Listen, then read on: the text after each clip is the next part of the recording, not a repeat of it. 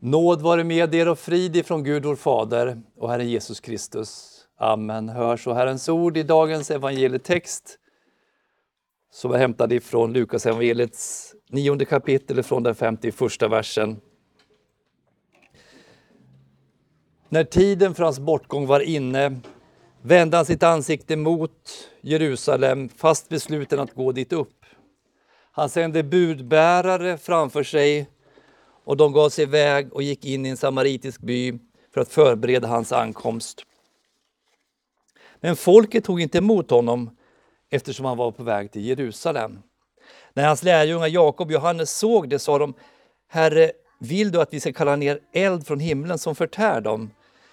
Men Jesus vände sig om och tillrättavisade dem och de gick vidare till en annan by. Medan de vandrade vägen fram sa någon till honom, jag vill följa dig vart du än går. Jesus svarade honom, rävarna har lyor och himlens fåglar har bon, men Människosonen har inget att vila huvudet mot. Till en annan sa han, följ mig. Mannen svarade, Herre, låt mig först gå och begrava min far. Jesus sa till honom, låt de döda begrava sina döda, men gå du och predika Guds rike.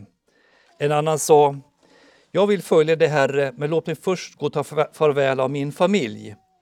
Jesus svarade, ingen som ser sig om sedan han satt handen till plogen passar för Guds rike. Amen. Herre, helga oss i sanningen. Ditt ord är sanning. Amen.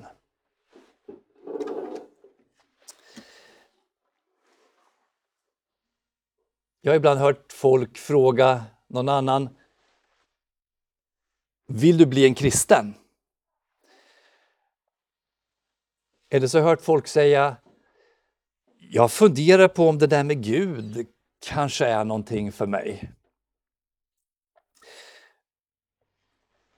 Ungefär som om, bli, som om man blir ett Guds barn, en lärjunge, en kristen, på ungefär samma sätt som man blir medlem i ett politiskt parti, medlem på Facebook, medlem i en biodlarförening eller att man bestämmer sig för att bli vegan. Men ingen av de här sätten att prata finns i Bibeln. Folk blev kristna på Bibelns tid. Men apostlarna uppmanade ingen att bli en kristen. Vad sa de? Omvänd er. Tro evangelium. De talade om Jesus, vem han är och vad han har gjort och bjöd folk tro detta. Lita på att det är sant, för det är sant. Och vi apostlar är alla ögonvittnen på vem Jesus är och vad han har gjort. På ett diskussionsforum på, på nätet så var det en kristen som vittnade om sin tro och uppmanade folk där att tro på samma sätt. Han fick till svar bland annat följande. Det är fint att du har din tro, men jag har inte behov av en tro på det sättet. En Gud man måste tro rätt på är för mig ofattbart. Vad skulle det spela en Gud för roll vad jag tror? Det som betyd, borde betyda någonting är hur jag handlar. Det här med att vara barnet inför Gud passar mig inte heller. Jag har inget behov av att vara ett barn och jag har inget behov av att, av att ha en himmelsk fader. Det är inte ofta jag behöver hålla någon i handen. Slut på citat. Här blir det ju ännu mer tydligt hur långt den moderna uppfattningen om kristen tro är. Hur långt den är ifrån hur kristendomen skildras i Bibeln. För Gud är inte en tröja som ska passa oss. Han är ingen tröstnapp för bara vissa. Och Gud är inget lugnande medel för några få individer. Gud träder in i handlingen som någon som vi är skapade till. Som ingen av oss klarar oss utan och som inte väntar på att vi ska orka ge honom uppmärksamhet utan en som kliver in i historien och kommer människor nära oavsett vad de tror om honom eller anser sig behöva. Gud gäller alla och vi har ett ansvar för, inför honom. Och ett sånt behov av, av honom att om vi inte äger honom så dör vi utan honom på fler än ett sätt. Dagens text är fullkomligt obegriplig för en postmodern människa som tror att han eller hon kan lägga av sig och ta, ta på sig Guds uppfattningar som man tar på sig och tar av sig en pyjamas. Men allt kan bli begripligt för alla genom den helige Andes verkan genom sitt ord. Låt oss därför börja med att läsa om det första stycket i dagens text. När tiden för hans bortgång var inne vände han sitt ansikte mot Jerusalem fast besluten att gå dit upp. Han sände budbärare framför sig och de gav sig iväg och gick in i en samaritisk by för att förbereda hans ankomst. Men folket tog inte emot honom eftersom han var på väg till Jerusalem. När hans lärjungar Jakob och Johannes såg det sa de Herre, vill du att vi ska kalla ner eld från himlen som förtär dem? Men Jesus vände sig om och tillrättavisade dem och de gick vidare till en annan by. Oj! Det handlar inte om våra val och preferenser. Det handlar om Jesus som vänder sitt ansikte mot Jerusalem. Han fäster sin blick, fixerar sitt ansikte. Han har en sista vandring att göra och nu, från och med nu formas hans tal och handlingar efter detta beslut, denna vilja. Evangeliet handlar nämligen inte om vem du är och vad du gör, kan göra eller vill göra, tycker eller anser. Inte ens om du tror eller inte tror. Evangeliet handlar om vem Jesus är och vad han gör. Självklart kommer det påverka vad du eller jag tror eller inte tror. Men det är inte själva budskapet. Evangeliet handlar om att Kristus Jesus, Guds son, som är sann Gud och sann människa, född av jungfru Maria, hur han blir utvald före världens skapelse, kommer till oss, lever ett rent och rättfärdigt liv, uppfyller Guds lag och lider och dör på ett kors för att friköpa hela mänskligheten från allas vår kollektiva syndaskuld. I honom är vi försonade med Gud, förlåtna och rättfärdiga. Och han uppstår på den tredje dagen som en segrare över vår död och frikänner mänskligheten från hennes synd och skuld och brott. Och det var förutsagt genom profeterna i över 300 profeti, förlåt, över 400 profetior i Gamla testamentet och bestämt innan människan full i synd. Det är ingen teori. Det är vad som händer i den mänskliga historien och det gäller oss, alla människor, vare sig vi tror det eller ej. Vare sig vi vill det eller ej är vi skapade av Gud och till honom. Ja, inte ens den här synliga fysiska tillvaron fungerar oberoende av honom. Han, står det Matteus 5.45, låter sin sol gå upp över onda och goda och låter det regna över rättfärdiga och orättfärdiga. Nu är Jesus fast besluten att vandra upp till Jerusalem. Hans bortgång var inne, den var nära förklarar Lukas. Eller som det egentligen behöver översättas och som jag tycker att Svenska folkbibeln 2015 översätter bättre. När tiden för hans upptagande var inne. Det är faktiskt så det står i grekiskan, upptagande. Det är en lång vandring från Galileen, där han nu befinner sig, till Jerusalem i Judeen. Dit kommer man bara, ni vet Galileen, här, om man passerar genom Samarien till Judeen eller om man går runt. Men då är man tvungen att passera genom hedniska länder. Så, de behöver övernatta i Samarien. Och judarna var ju inte bästa kompisar som ni vet med samarierna. Men Jesus han sänder ändå budbärare för att förbereda hans ankomst till en samaritisk by som han skulle passera med sitt sällskap av 12 plus 70 lärjungar.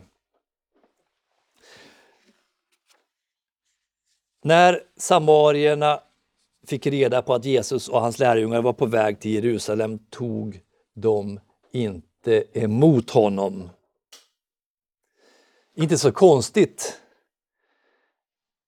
eftersom samarierna och judarna var oense om man skulle tillbe Gud på Gerissim i Samarien eller på Sion i Judeen, Jerusalem. Lärjungarna reagerade förstås. För det är ändå allvarligt att inte ta emot Jesus. Jesus hade ju sagt Lukas 10 och 16 Den som lyssnar till er lyssnar till mig och den som förkastar er förkastar mig och den som förkastar mig han förkastar han som har sänt mig. Jakob och Johannes frågar Jesus Herre, vill du att vi ska kalla ner eld från himlen som förtär dem?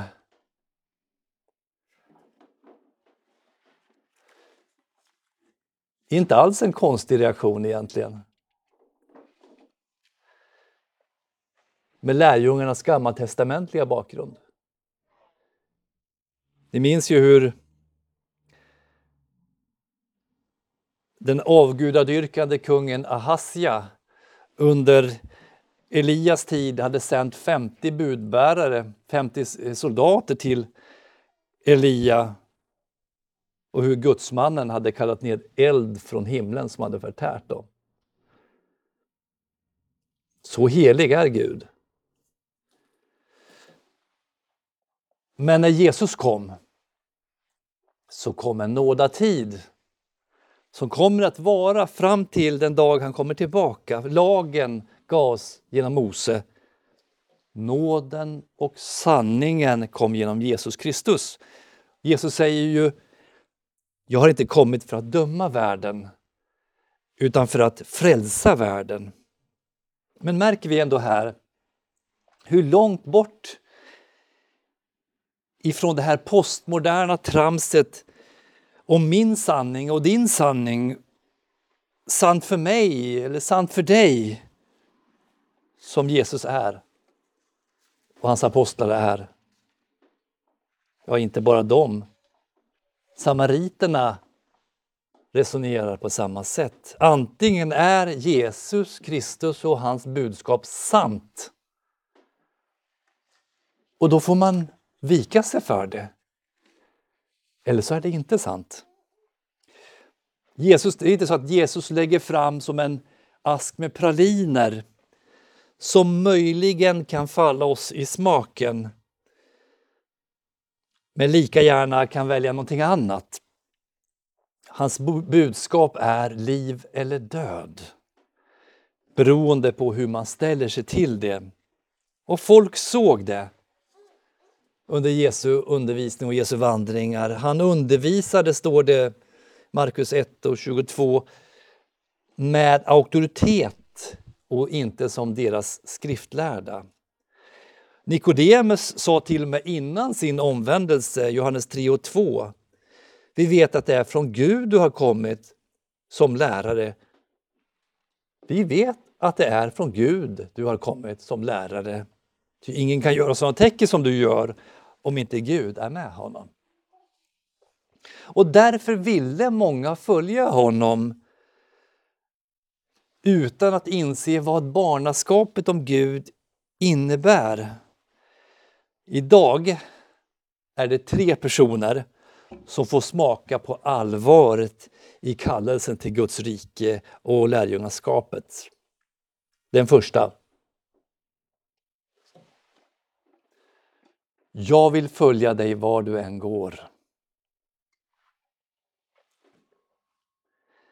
Jesus svarade honom, rävarna har lyor och himlens fåglar har bon.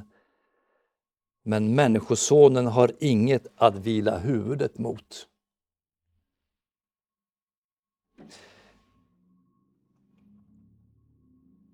Innan vi ser på Jesus svar, låt oss först konstatera att han inte hade några krav på dem som kom till honom, vilka som fick komma till honom.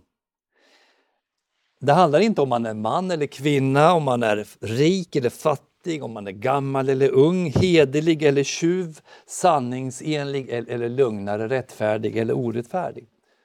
För att komma till honom. För att komma till Jesus och bli hans egen fordras ingen meritförteckning, inget CV, inga goda gärningar, inget rent liv. Att bli Kristi egen förutsätter inte vem du eller jag är. Men det kommer att förändra vem du eller jag blir. Skriften säger, ty av nåden är ni frälsta genom tron och det är inte av er själva. Guds gåva är det, inte på grund av gärningar för att ingen ska berömma sig.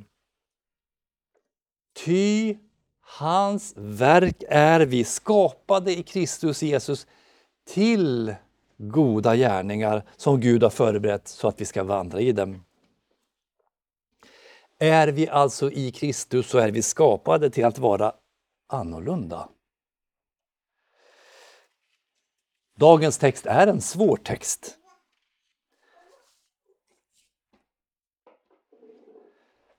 För att vi lätt kan tro att Kristus ställer upp villkor för att bli lärjungar. Men Kristus talar inte om det. Han talar om hur det är att vara en Jesu lärjunge.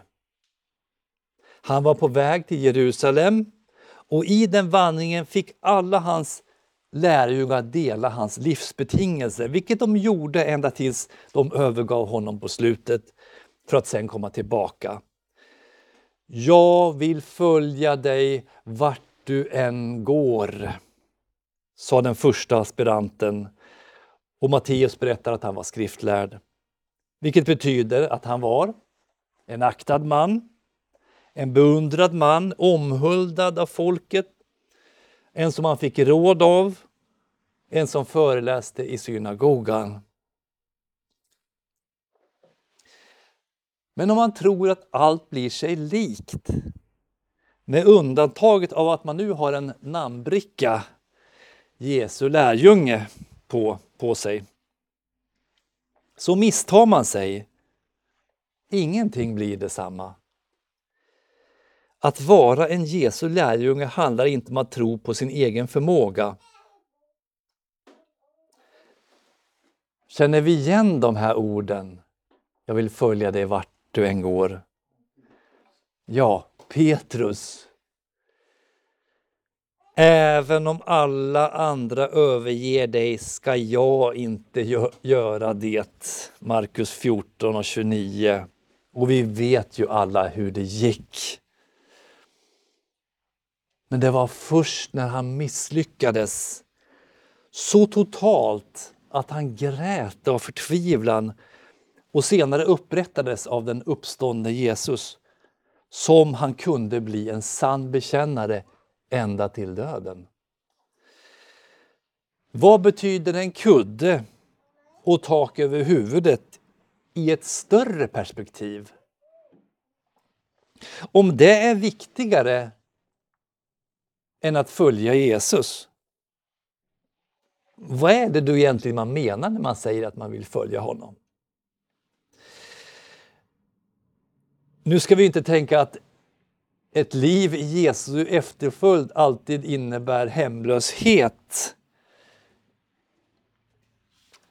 För vi som har läst genom evangelierna några gånger, vi märker ju att Jesus hade ju tillgång till ett hus i Kapernaum där han bodde långa tider tillsammans med sina lärjungar. Men hans vandringar kunde innebära en natt under bar himmel. Poängen är alltså inte att det här är en sorts allmän regel. Observera att Jesus ska svara de här tre personerna på tre helt olika sätt.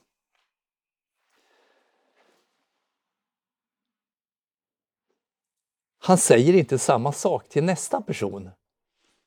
Varför det?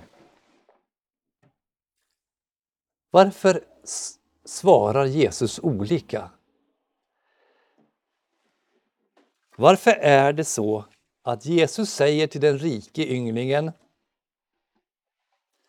Sälj allt vad du äger och ge, dela ut till de fattiga. Lukas 18 och 22. Men till ingen annan person i hela Nya testamentet.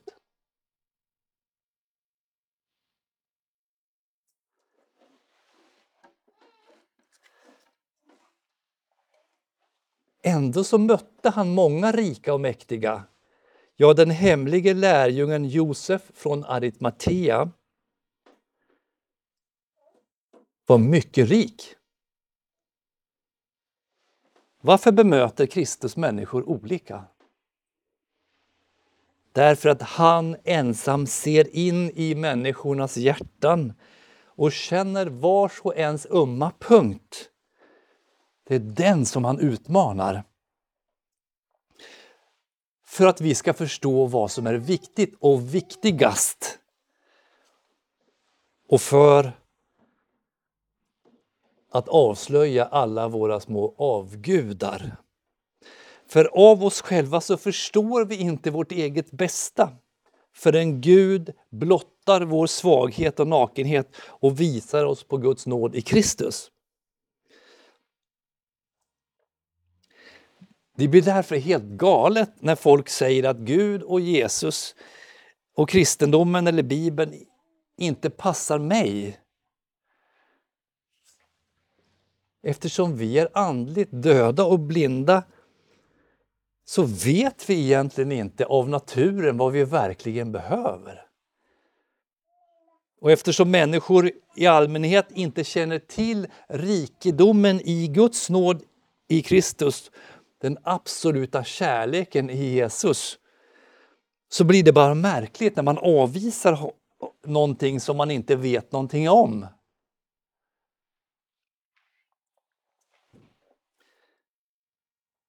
Men än värre, man har inte ens förstått vad som är viktigast i livet. Oftast behöver vi inte välja. Men om det ena ställdes mot det andra, vad skulle vi välja? Ja, det beror fortfarande på frågan har vi lärt känna Guds nåd i Kristus så att det blivit viktigare än allt annat. För aposteln Paulus hade det blivit så. Han skriver, Filipperbrevets tredje kapitel, den sjunde versen. Allt det som var en vinst för mig räknar jag nu som förlust för Kristi skull. Ja, jag räknar allt som förlust. Därför att jag har funnit det som är långt mer värt. Kunskapen om Kristus Jesus min Herre. För hans skull har jag förlorat allt och räknar det som avskräde, som skräp. För att jag ska bli för att jag ska vinna Kristus och bli funnen i honom, inte med min egen rättfärdighet, den som kommer genom lagen, utan den som kommer genom tro på Kristus, rättfärdigheten från Gud genom tron. Texten fortsätter. Till en annan sa han Följ mig. Mannen svarade Herre, låt mig först gå och begrava min far. Jesus sa till honom Låt de döda begrava de döda, men gå du och predika Guds rike. Här blir det ju, kniv, blir, blir det ju knivskarpt. För Jesus, vad, vad ber Jesus om? Han ber honom inte välja mellan Gud och Satan. Jesus ber honom inte välja mellan gott och ont. Vad, vad handlar det om här egentligen? Det handlar om, att, om en skillnad mellan det goda och det bästa. Det goda och det bästa. För det är inte fel med begravningar. Tvärtom, begravningar har en jätteviktig plats i Bibeln. Tänk bara på hur noga man, var att förbereda den avsomnade inför den sista vilan. Åtskillnaden mellan det bra och det bästa, om man inte får ha båda, visar var våra hjärtan är. Om vi skulle vara tvungna att avvara någonting för Jesus, oftast så behöver vi ju inte det, men om vi blir tvungna att avvara någonting, då visar det om vi alls har förstått evangeliet. Gud har i Kristus älskat oss så mycket att han offrat sig för oss. Han sätter oss in i sitt rike genom evangelium. Vi har genom tron en plats i himlen. Det här har du i ena vågskålen. Vi har en Genom tron en plats i himlen. Vi har en mening med våra liv. Vi har barnaskap hos Gud, vi har förlåtelse för våra synder.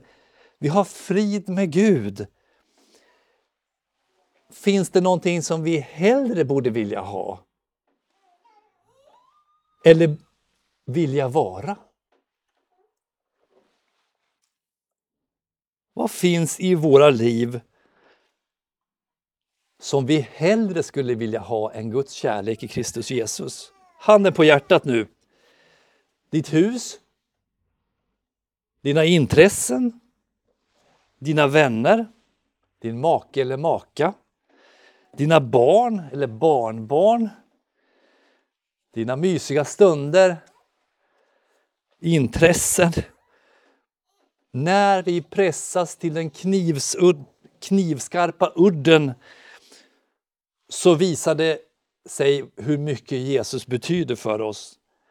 När det som jag vill behålla blir viktigare.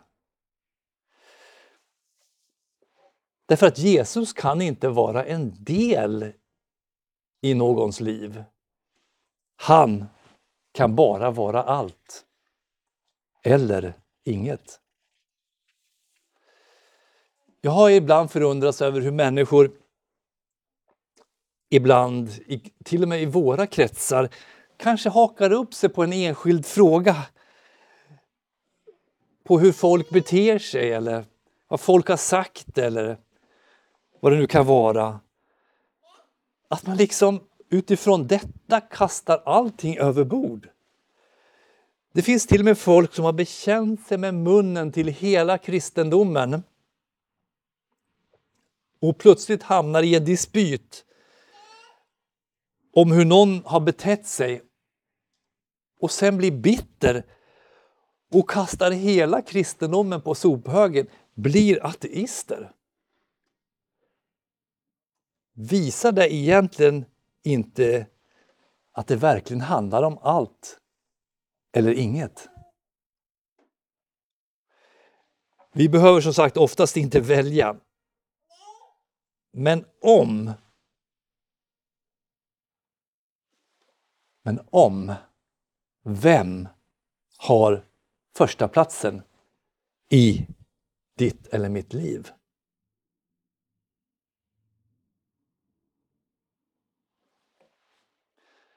En annan sa. Jag vill följa dig, Herre. Men låt mig först gå och ta farväl av min familj. Jesus svarade, ingen som ser sig, ser sig om sedan han har satt handen till plogen passar för Guds rike. Jag behöver verkligen inte förklara hur viktig familjen är i skriften. Aposteln säger till och med det i första Timoteusbrevet femte kapitel och den åttonde versen. Men någon, om någon inte tar hand om sina närmaste, särskilt då sin egen familj, då har han förnekat tron är värre än den som inte tror. Det här som Jesus säger, placera därför fingret på pulsen ännu hårdare var vi har vår verkliga skatt. Ställd inför valet att satsa allting på ett kort, så att säga. För vad säger Jesus? Matteus 6 21. Där din skatt är, där kommer också ditt hjärta att vara. Vad är din skatt? Vilken är din skatt? Det är inte så att det i princip är fel att ta avsked från, av sin familj.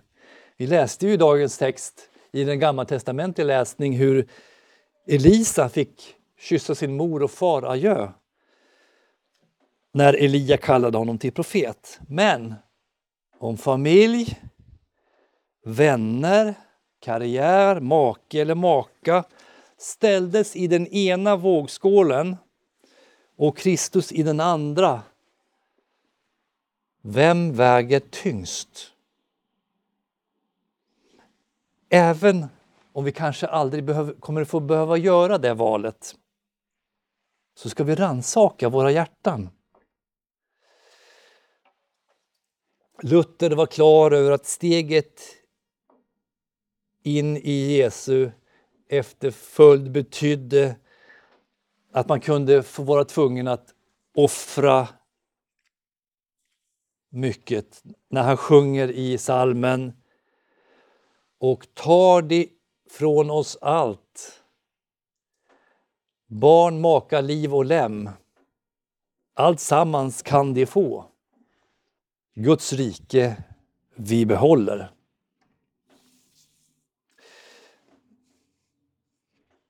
Men som sagt, nu ska vi inte tro att Guds, dagens text handlar om att bli ett Guds barn.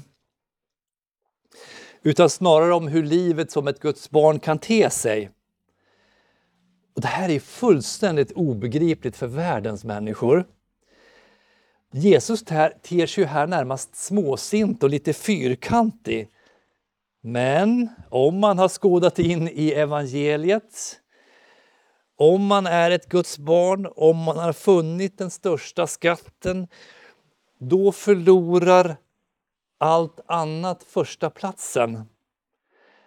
Eller då får snarare allt värde i förhållande till det nya som man har vunnit. Det nya barnaskapet hos Gud och Kristus. Och när rätt, ställ, rätt saker är på rätt ställe i livet, när Kristus är den enda som vi litar på för vår frälsning och eviga salighet, det är först då vi blir goda barn, eller goda föräldrar, eller goda makar eller mak makor. Det är det som är paradoxen här. Den som är den som sätter Kristus först före alla andra lo lojaliteter. Han kommer också ta med sig Kristus in i familjen och i alla för förpliktelser. Till exempel när det blir begravningar. Då ser vi tillfälle till att påminna det sörjande om att Kristus är uppståndelsen och livet. Och en god mor eller god far kan vi ju bara bli om vi ser upp till den gode himmelske Fadern, hur han är. Och goda män eller hustrur blir vi ju också bara genom att se på evangeliet. Vad säger skriften i Efesierbrevet 5 och 25? Ni män, älska era hustrur. Så som Kristus har älskat församlingen och offrat sig för den. Men som sagt, först Jesus. Och följa Kristus, det vill vi när vi ser först att vi är så fullständigt kärlekslösa och svaga som skriften säger att vi är. Vi kanske som Petrus trodde att vi var beredda att offra allt för Kristus och följa honom och leva ett rent liv. Men när vi såg hur brutalt vi misslyckades, det är först då vi blir sådana som Kristus vill ha oss. Sådana som behöver Kristus. Sådana som behöver frälsningen i honom, i honom som ser att Jesus Kristus är den enda som frälsar. Han är den enda kärleken som är viktig. För oss och från oss. Så att vi älskar som Gud har älskat oss.